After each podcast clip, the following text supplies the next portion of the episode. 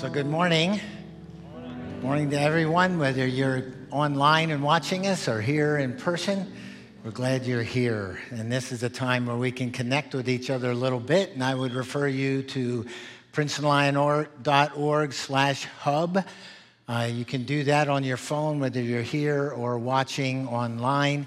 Uh, if you're here, actually, it's real simple. There's a QR code on the pew in front of you, and you just take a picture of that with your camera and click on the link, it'll take you there.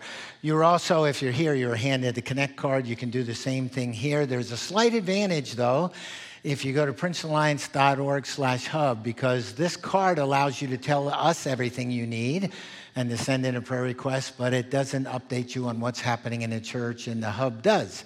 So you'll be able to see what's happening this week and in coming weeks as well.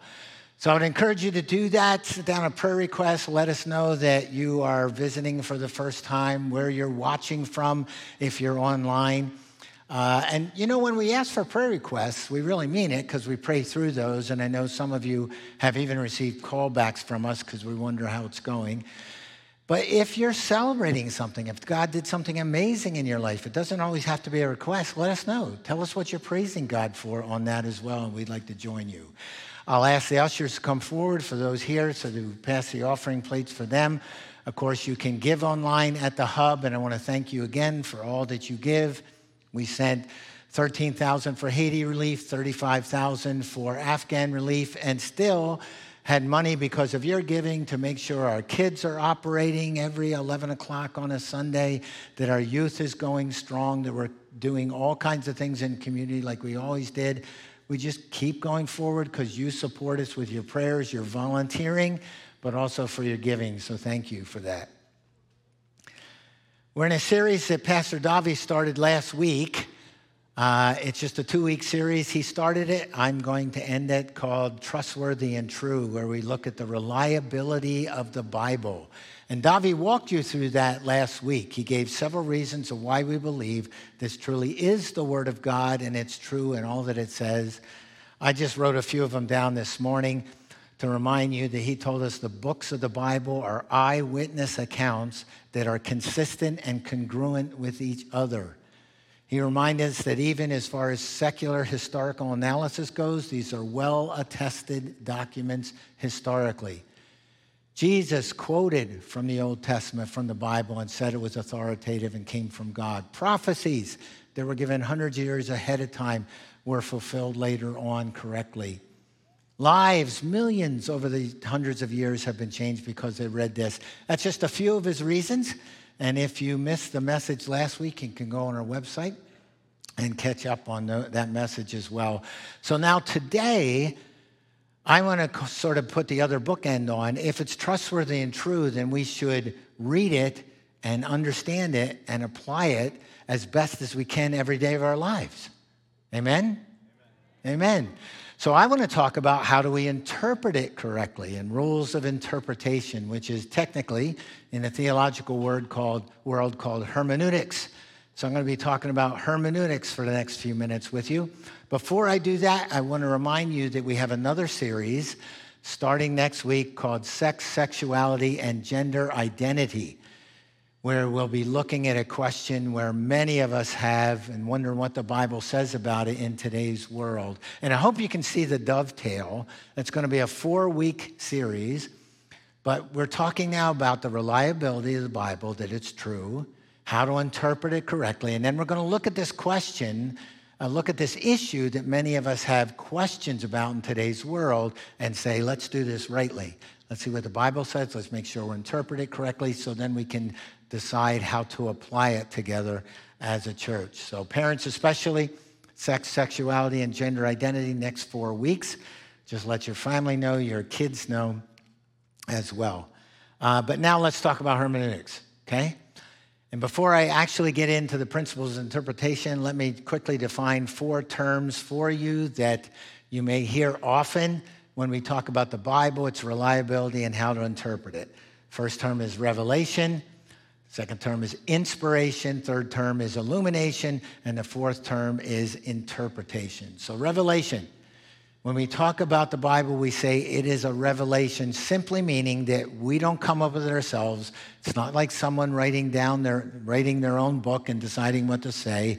It has to be revealed to us from God. It's a revelation. Inspiration refers to the process by which God did reveal that through human people. That he actually, through his spirit, inspired the original authors so that they weren't just writing what they thought, they actually were writing as God told them, as God directed them. Then illumination, it talks about the work of God's Spirit in our lives, not in the original writer's life, but in our lives. Whenever we go to the Word of God, we need illumination. We need a Spirit to open our eyes, to have the spiritual eyes that we need to read this incredible text. And interpretation is where I'll spend most of my time this morning because we also need to know the rules to understand it correctly in order to apply it. It always leads to application. Now, Pastor Davi covered the first two of those definitions in his. He showed us why this is a revelation and that it was through the inspiration of God Himself that we know it's trustworthy and true. I want to talk about illumination his work in our lives as we read it, and interpretation, how to do that today. So I've got nine principles for you, okay? Nine principles, which means I want to dive in right away, of interpretation, okay? The first is actually about the third word I identified illumination. Every time you go to the Bible, ask God to illuminate you to understand whenever you read the Bible. That's what illumination is. He gives us the Word of God. It's trustworthy and true, but he also says, I have the Holy Spirit. Just ask the Holy Spirit to help you to understand. Very simple, very first principle.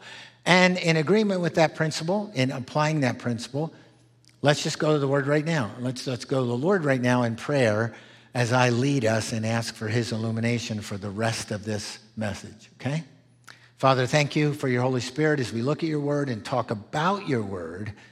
We need the Holy Spirit to lead us, to help us both understand and be ready to say yes to whatever comes out of the word and apply it to our lives. So that includes this morning as we talk about the word. All together, we need your illumination in our minds and our hearts to have those spiritual eyes, and we ask for it. In Jesus' name, amen. That's principle number one. Principle number two is read the text for its plain and obvious meaning. Okay, that sounds very simple. And some texts won't have a plain and obvious meaning, but most of them do.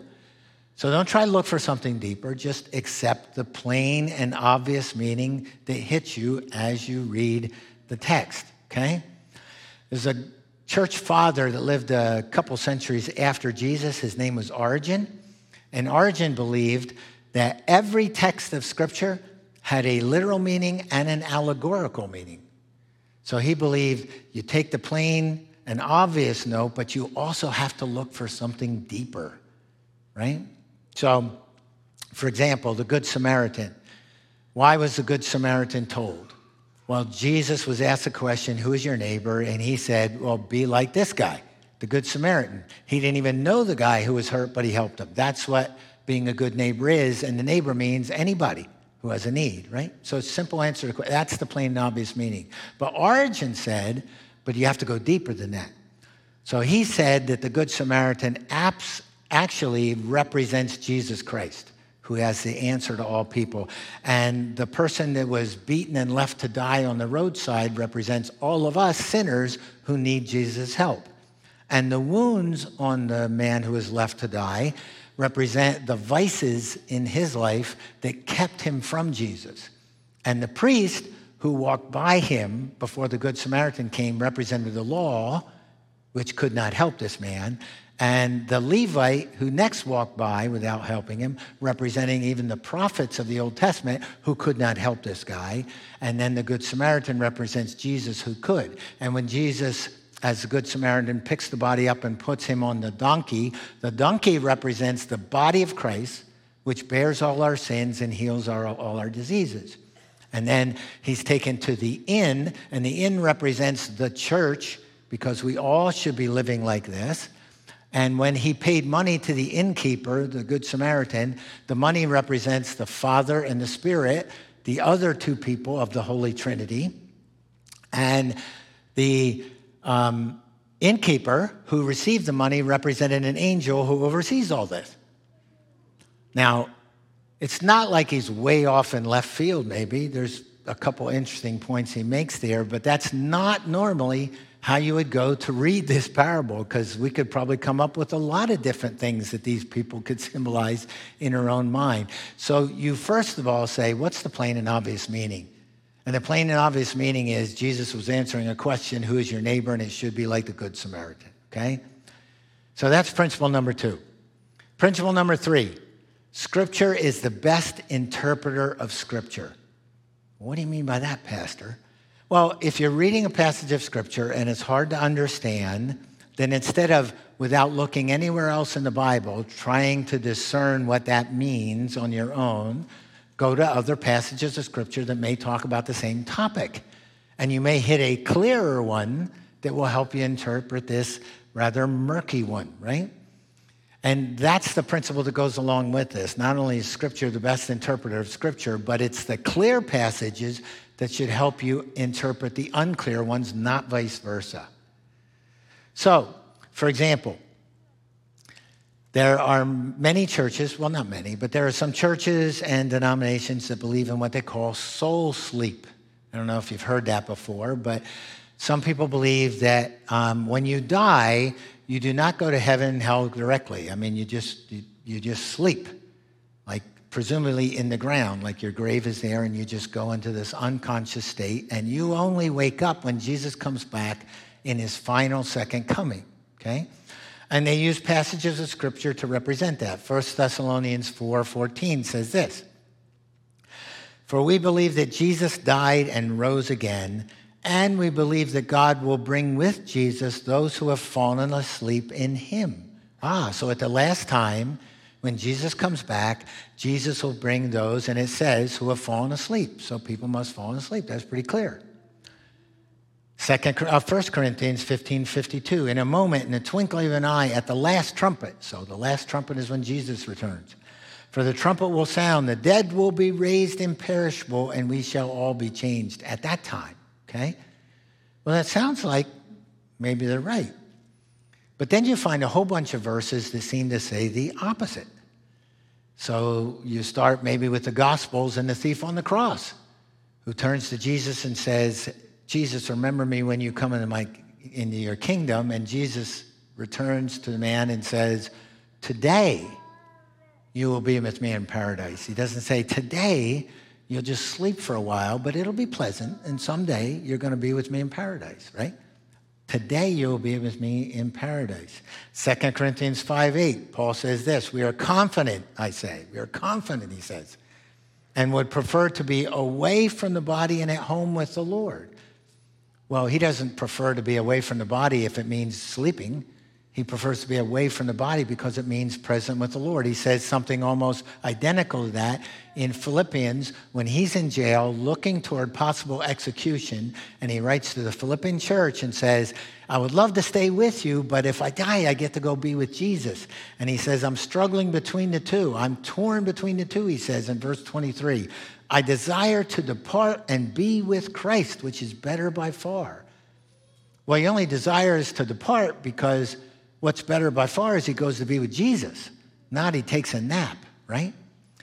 So even Jesus told a parable one time of a rich man and a poor man, and he called the poor man Lazarus, okay? And the rich man knew Lazarus, but never helped him. His whole life never helped him. And when they die, the rich man goes to hell, and the Lazarus, the poor man, goes to heaven right away. They even see each other, okay? It's not because they're sleeping, it's because they're there in their places. And you find many more verses that give the indication that we don't sleep. So, what are we going to do with that?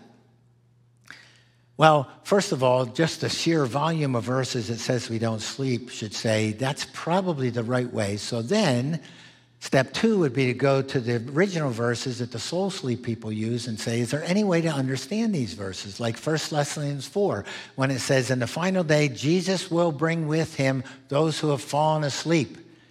Well, what does it mean, fallen asleep? And you find out that in many contexts, that's just a euphemism to mean those who have died. So Jesus is going to bring with him those who have died. It doesn't say he's going to bring with him from the grave, but bring with him when he returns from heaven those who have gone on before us, who have fallen asleep or died. So there's ways to interpret this, but we let Scripture do the interpretation for us, okay?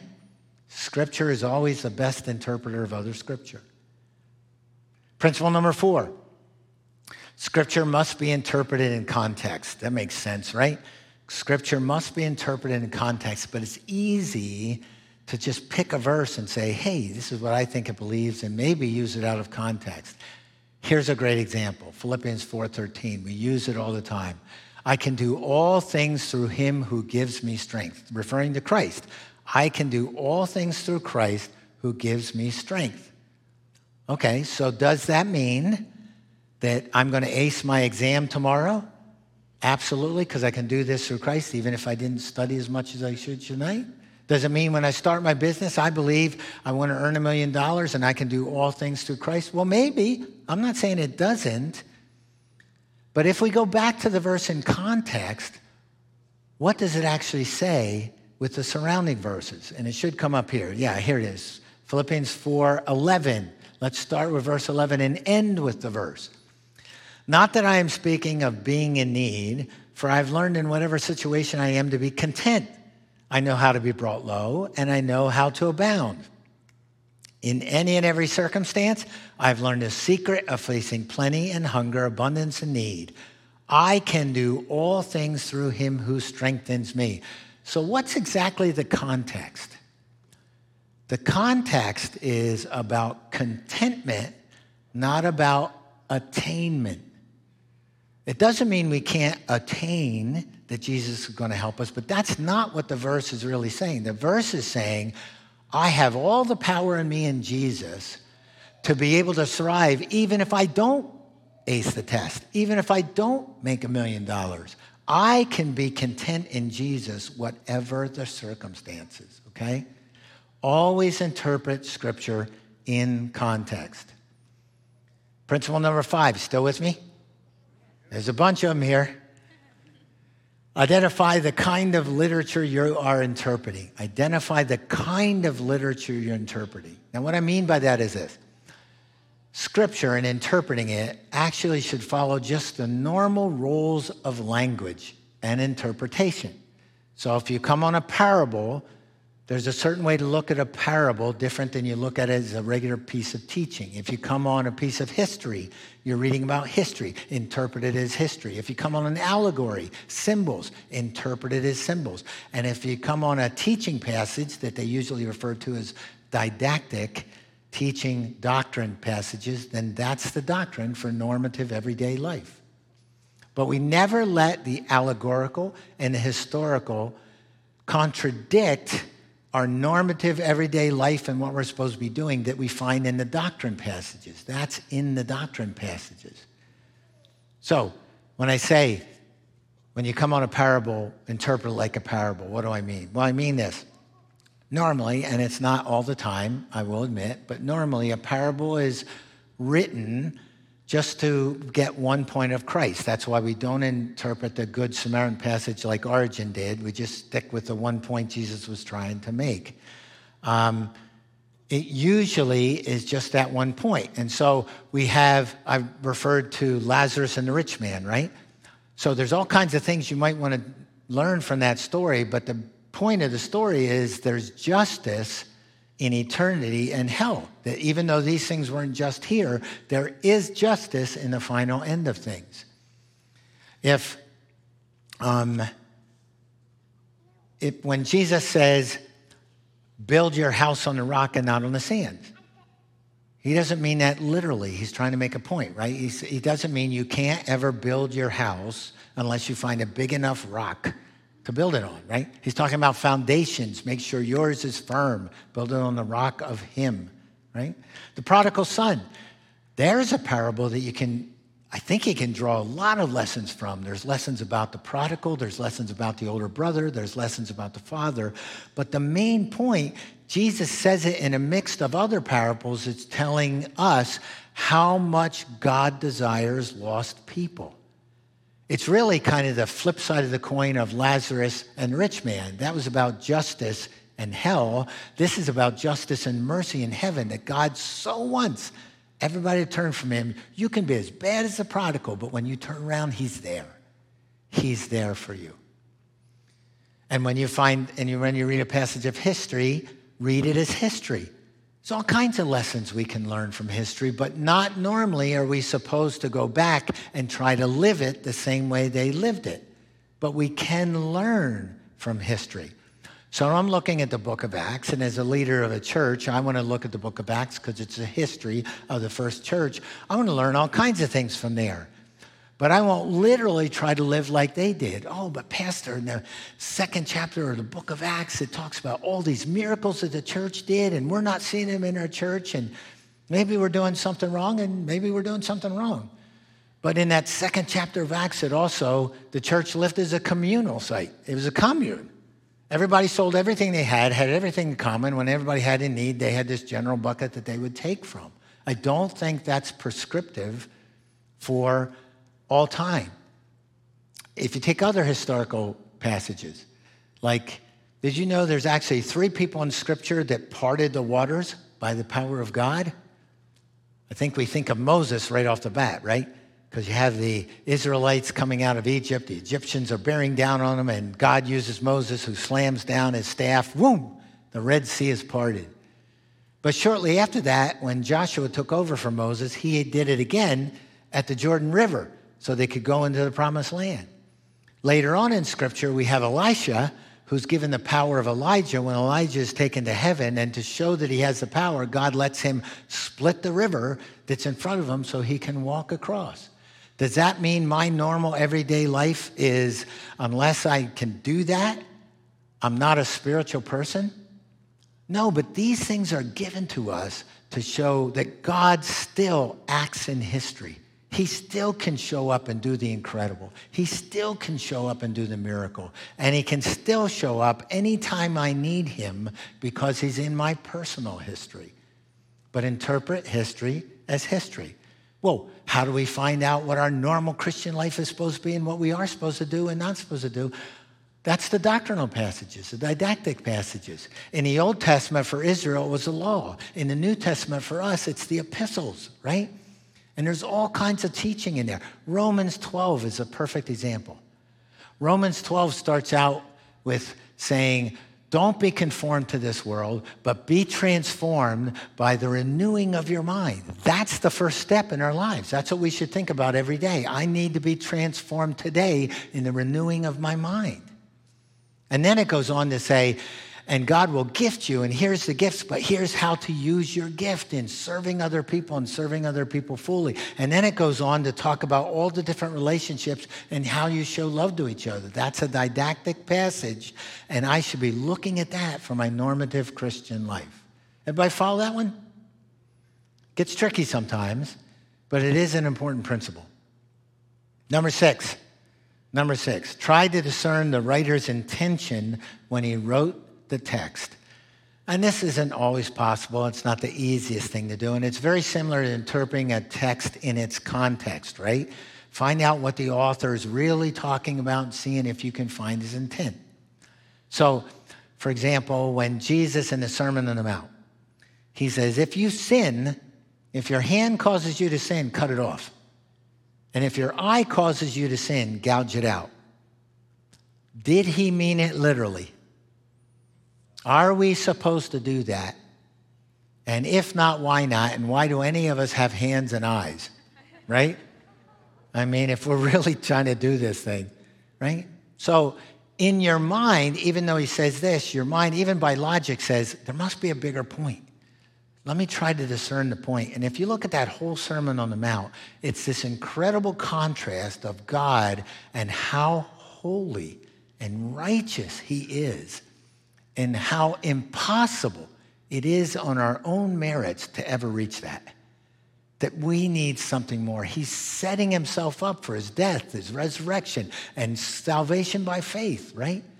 So this is like hyperbole for shock value because we don't understand how horrible sin is to God. So he tries to make it graphic cut off your hand. Better to gouge out your eye, right? So try to discern the writer's intentions when he wrote the text. Number seven, look carefully at the language of the text. And by this, I mean more than context. I mean, look at the specific words. Make sure you understand everything that's in the passage. You might not understand a particular word. So, in that same book, that same author, see if he uses a word other places that may help you. And if you're still not quite sure you understand, expand your search, right, to other authors in the New Testament or Old Testament. Mark is one of the four Gospels, but I think it's the one that it's all about action.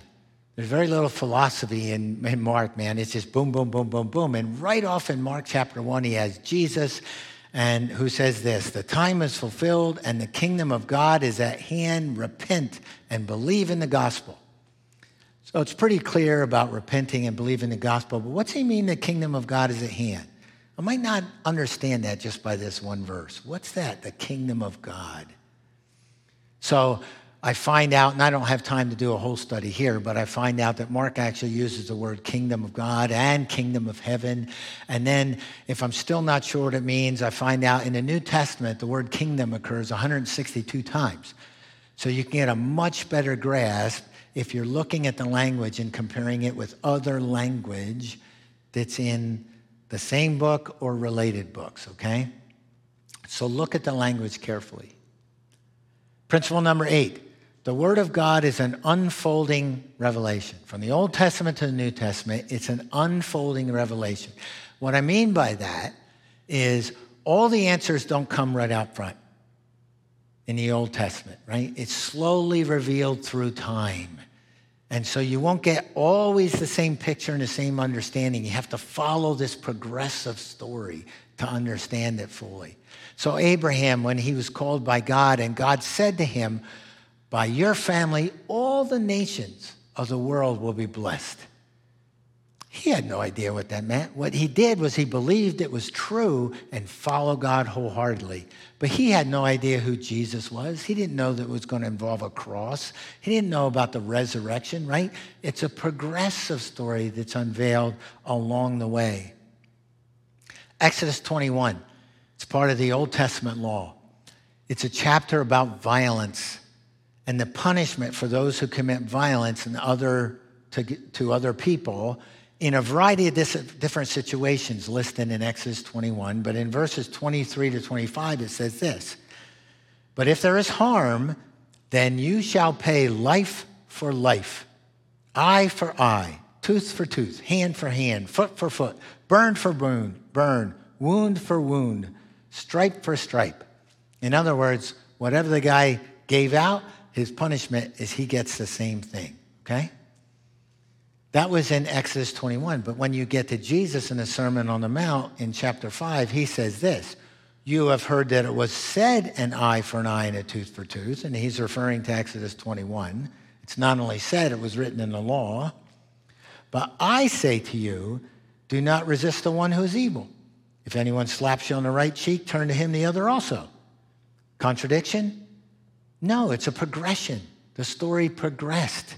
You know, it's not a contradiction because he even refers back to where it was said. And he's saying, but now have a full understanding. That was describing what the law had. This is God's law of justice, right? But nobody can really keep it that well. And I'm telling you what a real, fully devoted follower of Jesus would do. You're not going to strike back. You're going to live a entirely different lifestyle even though that justice God will take care of in the end, you are going to live under a whole new rule. It was a progressive story, okay? So, principle number eight remember, it's this unfolding revelation. It starts from the Old Testament, goes all the way through the New Testament. And finally, principle number nine no text of Scripture will contradict another text of Scripture, okay? That's not a presumption that's based on everything we said beforehand especially what Pastor Davi talked about last week. This is a reliable word of God. And if so, and it seems more than reasonable that it is so, after what we've been told last week, then no scripture should contradict any other scripture. So it becomes, if you find something that looks like a contradiction, it becomes your job as the interpreter to figure out what the real meaning is. It's on us, not on God. Let me show you a couple examples, okay? Romans chapter 4. Romans chapter 4 talks about Abraham, and it says this What then shall we say was gained by Abraham, our forefather, according to the flesh? For if Abraham was justified by works, he has something to boast about, but not before God. For what does the scripture say? Abraham believed God and was counted to him as righteousness. Now, to the one who works, his wages are not counted as a gift, but as his due. And to the one who does not work, but believes in him who justifies the ungodly, his faith is counted as righteousness. So, what is it trying to say? Abraham was counted righteous because of faith. It was not because of what he did, it's because he believed God when God said, This is what will happen and this is what you'll have to do.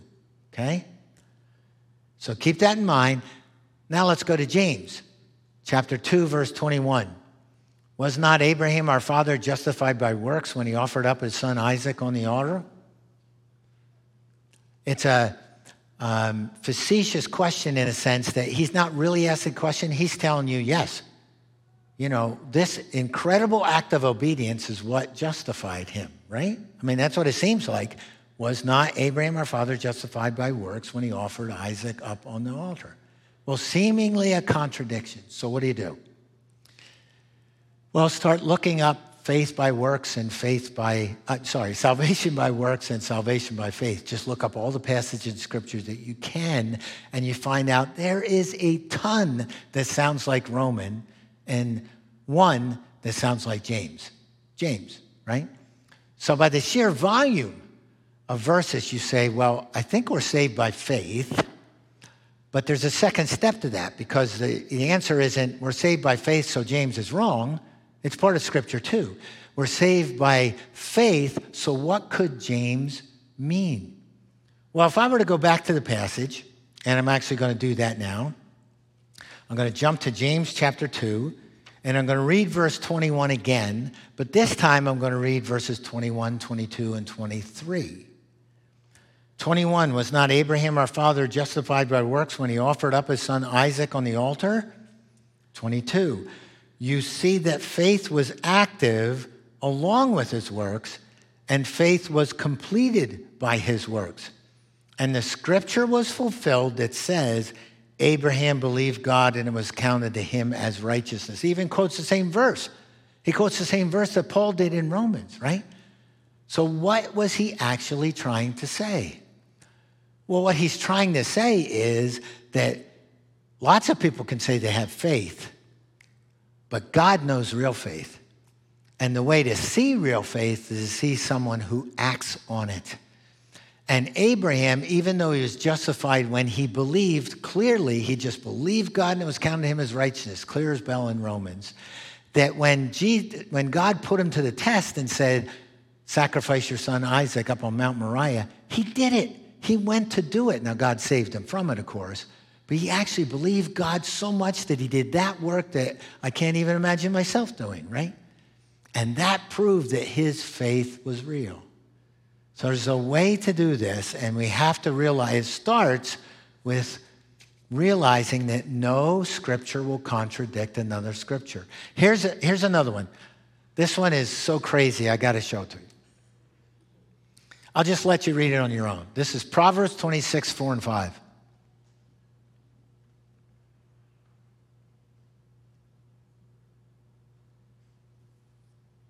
So, does Scripture tell me I should answer a fool according to his folly? How many think yes? Am I supposed to not answer a fool according to his folly? How many say yes? yes. so I had one vocal yes for the second one and one hand for the first one. Because you're going, well, wait a minute. I don't know what I'm supposed to do with a fool according to his folly, right? Clearly a contradiction. Well, hold on. If we really believe with substantial reason that this is the Word of God, well, what am I going to do with this? Well, here's how I handle it. First of all, I would be much more worried if these two verses were far apart in different books of the Bible written in different generations. If he, the, the writer of Proverbs 26, if he wrote verse 4, but I found verse 5 in like the book of James or book of Romans that we're just looking at, I'd be really worried that these guys didn't know each other but wrote the opposite thing. But wait a minute. Let me just use logic. This is the same author, right? Right? And he's writing this at the same time, right? Like he didn't write verse four and go away for, you know, six years and come back and write verse five, right? He just wrote this. You tell me he didn't realize that he was writing the opposite things? I mean, if I write to you a letter and I say, Hi, I hope your family is well. I hope your family is not well. And by the way, don't you think I know that I just wrote that? Surely he knows that he wrote that. Even logic tells me he's not contradicting himself. And so the way I handle it is hey, when it comes to a fool, it gets tricky. it gets tricky. And sometimes you got to look the guy in the eye and say, that's ridiculous, right? And sometimes it's better just to walk away. I mean, how many of you do that with politics, right? Sometimes it's like, wait a minute. And sometimes it's like, nope, I'm going to go the other way, right? So, anyway, but there's a couple good illustrations to show no, no scripture will contradict another part of scripture. There are ways to work through this. There aren't ridiculous ways where we just say, nuh uh, nuh uh, right? We actually think through this. All right, let me bring this to a conclusion here. So, these are principles. And I will, in my Thursday email, if you get that, I'll reiterate these six principles if you didn't get them all. And by the way, uh, if you join the church, you automatically get my Thursday email. But if you don't get a Thursday email, I send one out every Thursday and you would like to, either write on the connection card or go to the hub and say, you know, I would like to receive Boyd's Thursday email. Okay, so we can get you one. Uh, give us your contact information too, by the way, when you do that. But anyway, I'll remind us of these nine principles this Thursday. Remember them when you read the Bible because there's one step I haven't talked about that's very, very important, and that is application.